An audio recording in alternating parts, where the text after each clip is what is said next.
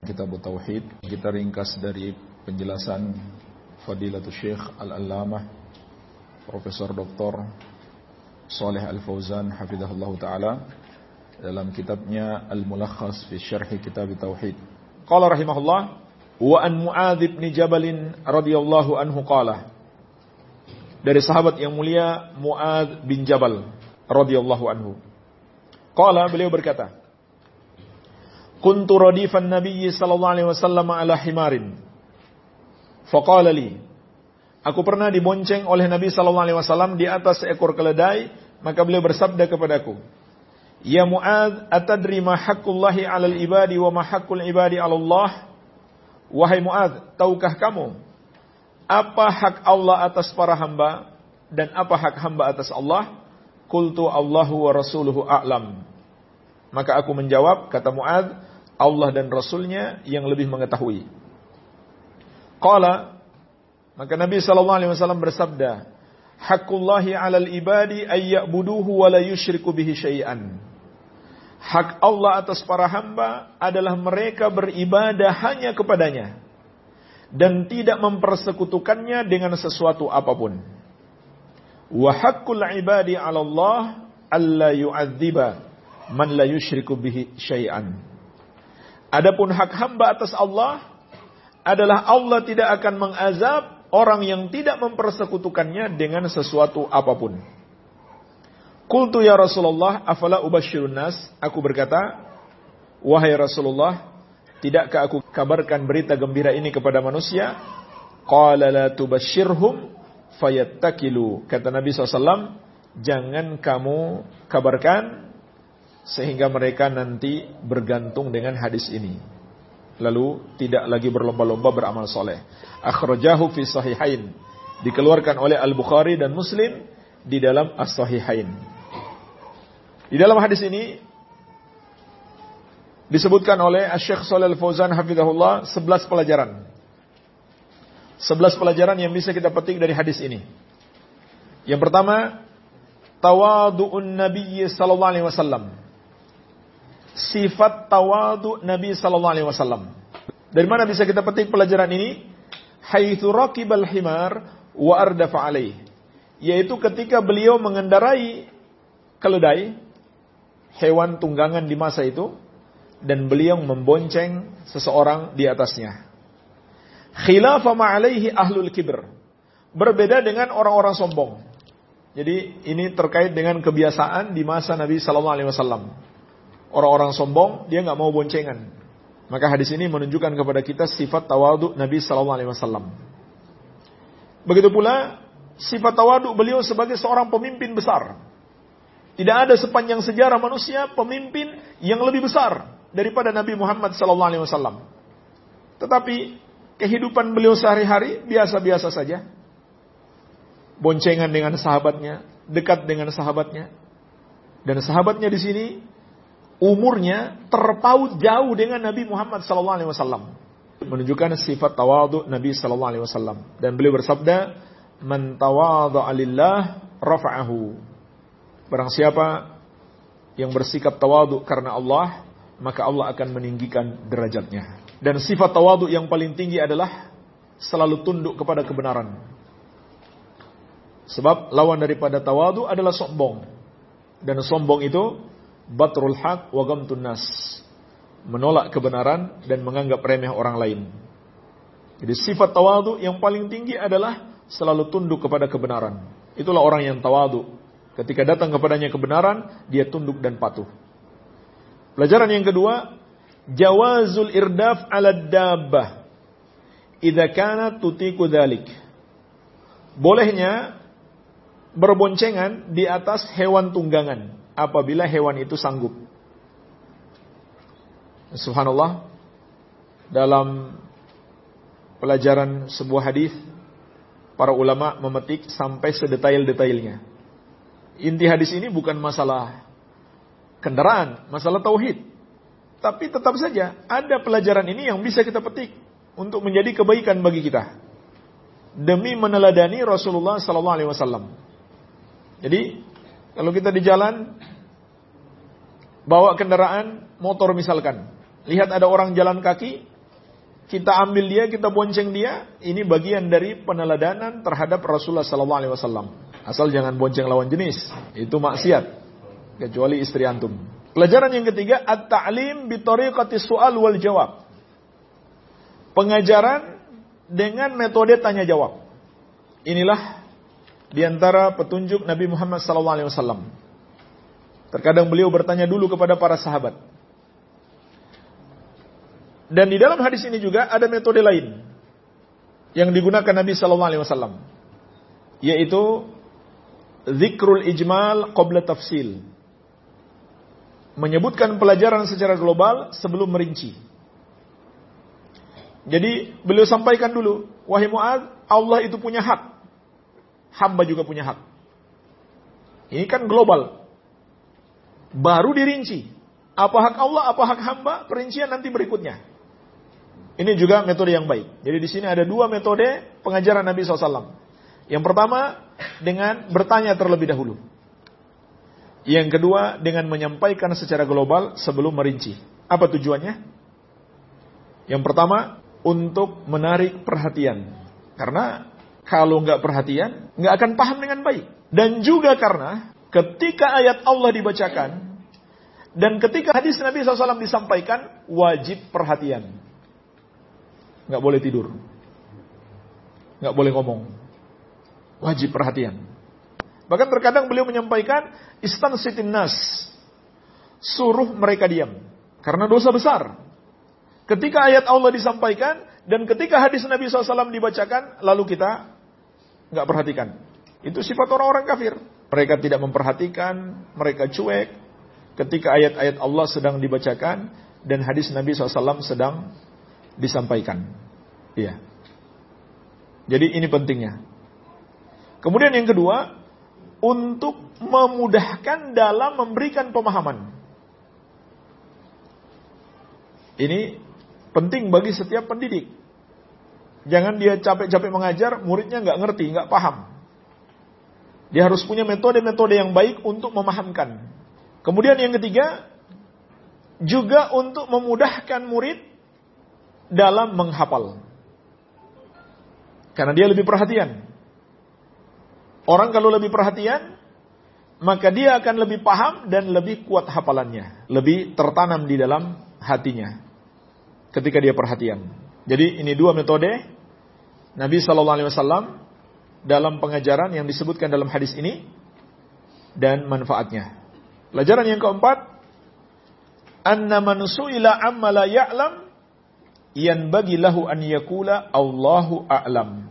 Bahwasanya orang yang ditanya tentang satu permasalahan yang tidak dia ketahui, hendaklah dia ucapkan Allahu a'lam. Allah yang lebih mengetahui. Inilah adab. Apalagi ketika berbicara tentang masalah agama. Ini adab berlaku umum. Baik masalah duniawi maupun masalah agama. Ketika kita ditanya, sesuatu yang kita tidak ketahui, katakan Allahu a'lam. Allah yang lebih mengetahui. Iya. Terlebih lagi kalau masalah agama. Termasuk dosa besar wa antakulu 'ala Allahi ma la ta'lamun. Kamu berkata tentang Allah sesuatu yang kamu tidak memiliki ilmunya. Ini dosa besar. Dan ini adalah akar semua kesesatan. Sebut kesesatan apa pun, akarnya adalah karena ada orang sok tahu berbicara tanpa ilmu. Menurut saya ini begini, menurut saya ini begitu. Menurut perasaan saya, menurut hemat saya, ini karena ucapan-ucapan yang model seperti ini. Kayaknya ini bagus. Rasa-rasanya kok bagus. Gak mungkin sesat lah. Semua hanya berdasarkan perasaan. Akal-akalan. Perkiraan-perkiraan tidak berdasarkan ilmu. Inilah yang dimaksud berbicara tanpa ilmu. Ini sangat berbahaya. Semua kesesatan muncul dari sini. Adanya orang yang berbicara tanpa ilmu. Maka dia sesat dan menyesatkan. Fasu'ilu wa aftau bi ghairi ilmin fadallu wa adallu. Nabi SAW mengabarkan tentang tanda-tanda kiamat. Munculnya orang-orang yang ditanya lalu mereka berfatwa tanpa ilmu. Apa akibatnya? Fadallu wa adallu. Mereka sesat dan menyesatkan. Iya. Hati-hati. Maka katakan Allahu alam. Kalau tidak tahu katakan Allahu alam. Jangan sok tahu. Dan bukan sebuah aib.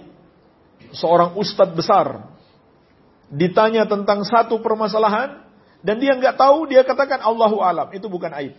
Justru aib kalau dia sok tahu. Dan ini fitnah.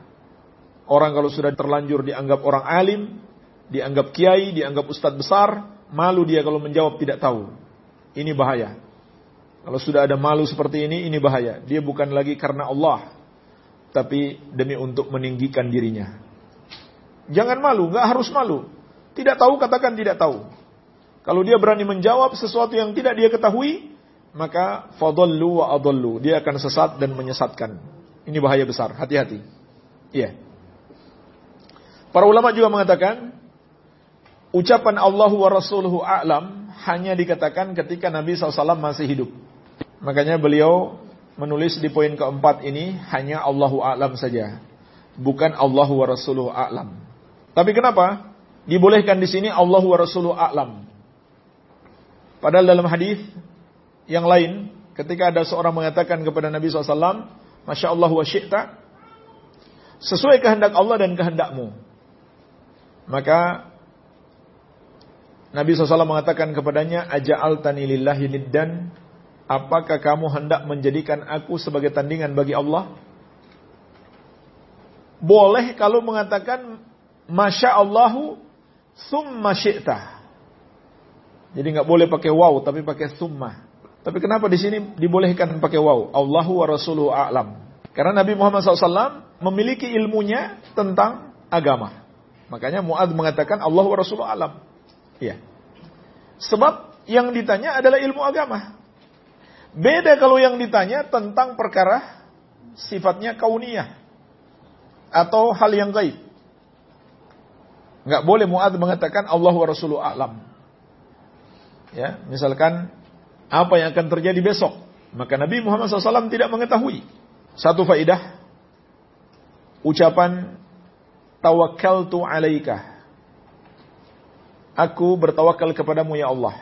Ucapan seperti ini hanya khusus bagi Allah. Mau dipakai waw atau summa, dua-duanya nggak boleh untuk makhluk. Kenapa? Karena itu ibadah. Tawakal adalah ibadah. Jadi sama saja kalau ada yang mengatakan tawakal tu Allah wa alaika. Aku bertawakal kepada Allah dan kepadamu. Atau dia mengatakan tawakal tu Allah summa alaika. Aku tawakal kepada Allah kemudian kepadamu. Sama, dua-duanya tidak boleh. Baik. Jadi ada tiga macam. Ada yang dibolehkan, ada yang perlu diperinci, ada yang tidak boleh sama sekali. Baik. Pelajaran yang kelima, inilah pelajaran terpenting. Inilah pelajaran terpenting. Ma'rifatu haqqillahi 'alal ibadi mengenal hak Allah atas para hamba. Wahwa an ya'buduhu wahdahu la syarikalah. Yaitu para hamba hendaklah beribadah hanya kepadanya yang satu saja. Tidak ada sekutu baginya. Inilah jemaah sekalian pelajaran terpenting dalam hadis ini. Yaitu mengenal hak Allah Azza wa Jalla. Apa hak Allah dalam hadis ini? Ditauhidkan yaitu ibadah hanya ditujukan kepadanya, tidak kepada selainnya. Kalau begitu, kita pun paham bahwa tauhid adalah kewajiban terbesar. Kenapa itu kewajiban terbesar? Karena itu adalah hak Allah. Hak Allah yang maha besar. Hak Allah yang maha agung. Maka inilah hak Allah yang paling agung kalau begitu, itulah kewajiban kita yang terbesar di muka bumi ini. Yaitu mentauhidkan Allah dan menjauhi dosa syirik. Begitu pula, tercabang dari sini, pelajaran bahwasanya sebaliknya, apabila tauhid itu adalah kewajiban terbesar, maka syirik adalah dosa terbesar. Juga pelajaran penting yang bisa kita petik dari poin kelima ini, bahwasanya dalam memilih siapa yang seharusnya kita sembah. Manusia tidak punya hak pilih. Manusia di situ hanya punya kewajiban untuk menyembah hanya kepada Allah yang satu saja. Oleh karena itu termasuk kekafiran. Kalau ada yang mengatakan hak asasi manusia memilih sesembahan semau dia. Di situ manusia nggak punya hak. Yang punya hak adalah Allah. Seluruh manusia, seluruh hamba harus menyembah hanya kepada Allah. Allah memiliki hak di sini. Apa haknya? Disembah dan tidak dipersekutukan. Manusia di sini hanya punya kewajiban. Jadi tidak benar kalau ada yang mengatakan itu hak asasi manusia. Sama dengan memilih agama. Itu juga bukan hak manusia. Manusia di situ hanya punya kewajiban untuk memilih apa yang telah Allah pilihkan untuk mereka, yaitu Islam. Makanya Allah tegaskan, "Wa may yabtaghi ghairal islami dinan fala yuqbal min wa huwa fil akhirati minal khasirin." Barang siapa yang mencari selain Islam sebagai agama baginya, maka tidak akan pernah diterima daripadanya dan dia di akhirat kelak termasuk orang-orang yang merugi. Jadi kata Allah, aku tidak terima selain Islam. Bagaimana mungkin kita mengatakan kita bebas memilih agama yang kita inginkan. Terserah kita mau Islam atau tidak. Iya. Kalau seandainya dikatakan manusia bebas memilih siapa yang hendak dia sembah, lalu dia memilih sesembahan selain Allah, berarti dia tidak menunaikan hak Allah. Bagaimana mungkin hak asasi manusia lalu dia tidak menunaikan hak Allah? Jadi itu bukan ham. Itu bukan hak manusia untuk memilih siapa yang seharusnya dia sembah. Yang punya hak hanya Allah. Satu-satunya yang berhak untuk disembah dan tidak dipersekutukan. Manusia di sini hanya punya kewajiban. Iya. Oleh karena itu harus hati-hati dengan propaganda-propaganda dan jargon-jargon yang diseru-serukan oleh orang-orang di zaman modern ini. Kadang mereka nggak paham, merusak akidah. Iya.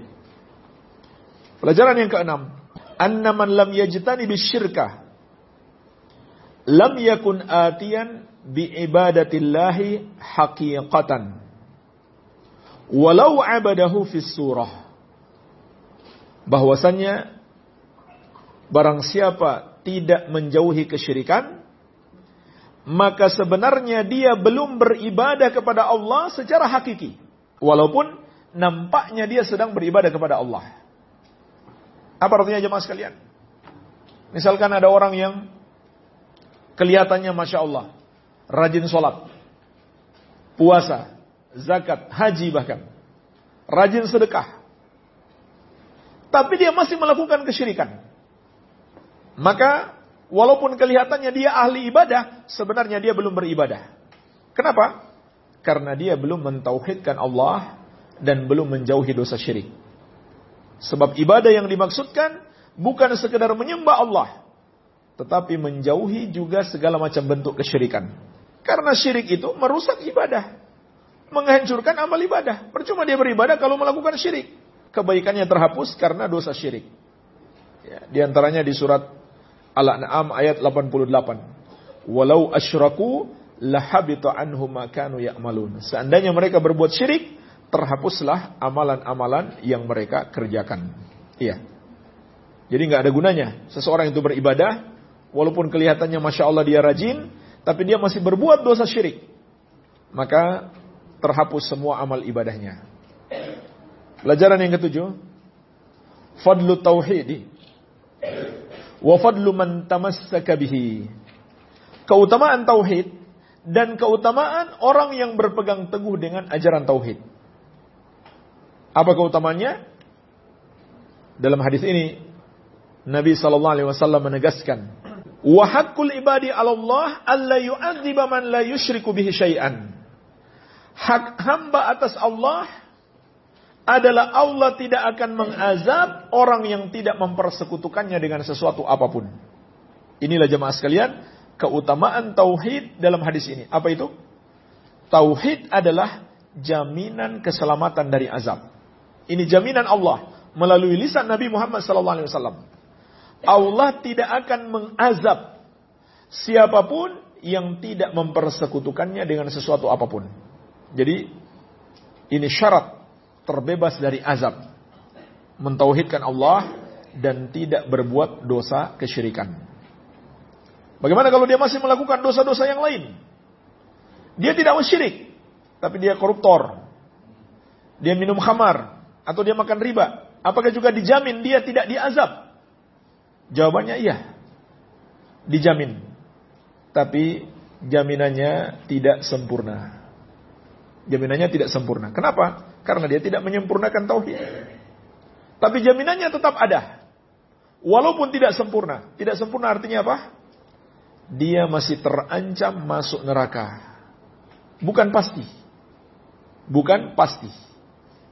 Kalau dia tidak melakukan dosa syirik, namun dia melakukan dosa-dosa yang lain sampai mati nggak bertobat, maka dia terancam masuk neraka. Bukan pasti masuk neraka, tapi terancam. Iya. Kalaupun dia masuk neraka, maka tidak kekal di neraka. Oleh karena itu kata para ulama, maksud Allah tidak mengazab dalam hadis ini orang yang tidak berbuat syirik ada dua makna. Yang pertama, tidak diazab sama sekali. Yang kedua, tidak diazab selama-lamanya. Dan inilah hak hamba. Jadi bukan hak hamba untuk memilih siapa yang hendak dia sembah. Tapi hak hamba adalah masuk surga kalau dia menyembah hanya kepada Allah. Tapi kata para ulama, bukan maknanya ini seperti seorang pekerja yang punya hak kepada majikan. Kenapa dia punya hak kepada majikan? Karena dia punya jasa kepada majikan. Adapun ketika kita menyembah Allah, kita sama sekali tidak menguntungkan Allah. Sebagaimana kalau kita kafir, sama sekali nggak merugikan Allah. Karena Allah tidak butuh sedikit pun kepada kita. Jadi, ini adalah hak hamba yang merupakan anugerah dari Allah. Iya. Bukan hak karena hamba berjasa kepada Allah. Seperti seorang pekerja yang berjasa kepada majikannya, maka dia punya hak. Iya. Pelajaran yang ke-8. Tafsir Tauhid. Dalam hadis ini terkandung tafsir Tauhid. Wa annahu ibadatullahi wahdah wa tarkus syirki. Bahwasanya Tauhid itu adalah beribadah kepada Allah yang satu saja dan meninggalkan syirik. Inilah Tauhid. Tauhid harus memiliki dua sisi. Yang pertama beribadah hanya kepada Allah. Yang kedua menjauhi dosa syirik. Sebab dosa syirik menghancurkan tauhid, merusak tauhid. Iya. Jadi dalam hadis ini terkandung tafsir tauhid. Pelajaran yang kesembilan, istihbabu bisyaratil muslim bima yasurruhu. Anjuran memberi kabar gembira kepada seorang muslim dengan sesuatu yang menyenangkan dia. Inilah yang kesembilan. Dari mana bisa kita petik pelajaran ini? Karena Mu'ad minta izin. Ya Rasulullah, bolehkah aku kabarkan berita gembira ini kepada manusia? Dan Nabi SAW tidak melarang. Nabi SAW tidak melarang untuk memberi berita gembira. Maka ini menunjukkan bahwa hal ini dianjurkan. Dan secara umum menyenangkan seorang muslim itu sangat dianjurkan di dalam syariat. Sampai-sampai ada sebuah hadis diriwayatkan oleh Abu Syekh dalam kitabnya Ats-Tsawab dari Ibnu Umar radhiyallahu anhu dan hadis ini disahihkan oleh Syekh Al-Albani. Nabi wasallam bersabda, "Ahabbul a'mal ilallah sururun tudkhiluhu ala muslim." Amalan yang paling Allah cintai ada empat. Yang pertama, kegembiraan yang engkau masukkan dalam hati seorang muslim. Dan itu bermakna sebaliknya. Allah murka kalau kita membuat seorang muslim itu bersedih atau marah, emosi. Au takshifu anhu kurbatan. Yang kedua, atau engkau hilangkan kesusahannya. Kalau nggak bisa menyenangkan, hilangkan kesusahannya. Au tatrudu anhu ju'an. Yang ketiga, atau engkau menghilangkan rasa laparnya. Au taqdi anhu dainan. Yang keempat, atau engkau bayarkan hutangnya. Ini empat amalan yang paling Allah cintai. Menyenangkan seorang muslim, menghilangkan kesusahannya, menghilangkan rasa laparnya, dan membayarkan hutangnya. Pelajaran yang ke-10, jawazu kitmanil ilmi lil maslahah.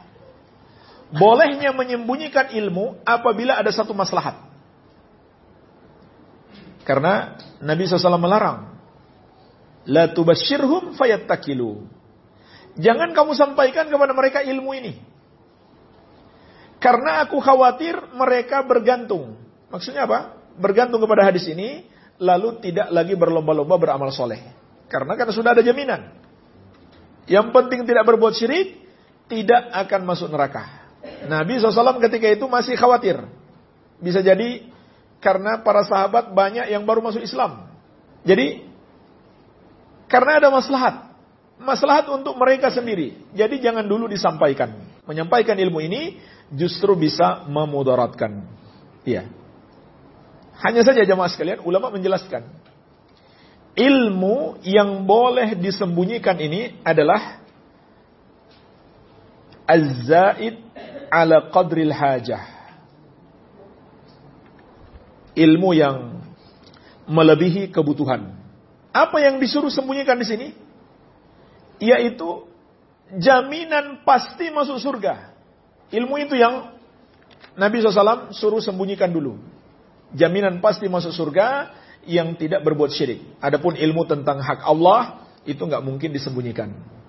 Ilmu tentang ini syirik, itu syirik, itu nggak mungkin disembunyikan. Ilmu tentang bagaimana cara kita beribadah kepada Allah, bagaimana cara wudhu yang benar, cara sholat yang benar, itu nggak mungkin disembunyikan. Kalau disembunyikan, nggak bisa dia beribadah. Jadi, semisal keutamaan-keutamaan ini yang boleh disembunyikan. Itu pun kalau ada maslahat. Iya. Tapi kenapa Mu'adz kemudian menyampaikan ilmu ini? Sehingga hadis ini sampai kepada kita. Karena Mu'adz memahami.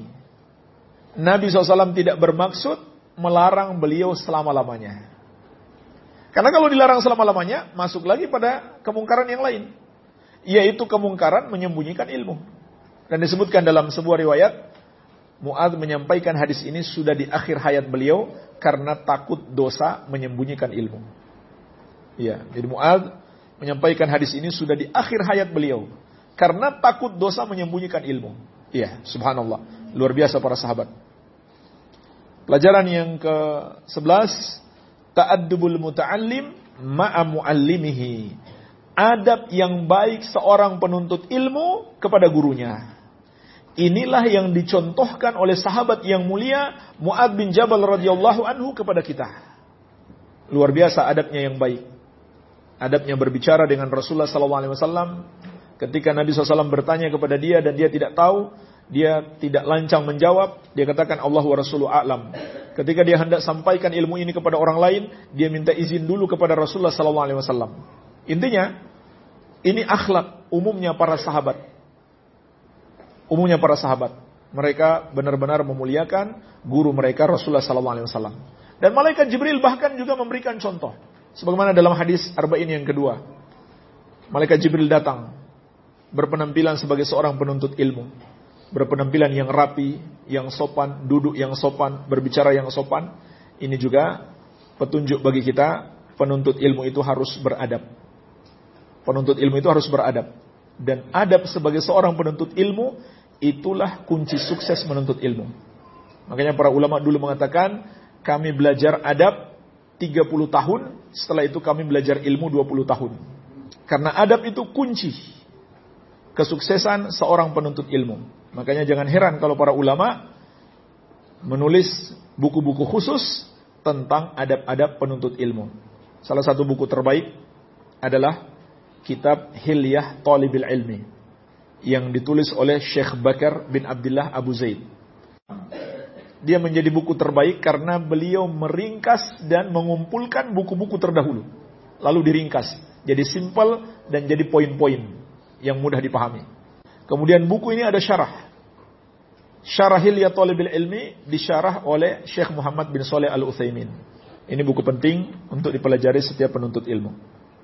Alhamdulillah kita telah selesai dari bab yang pertama.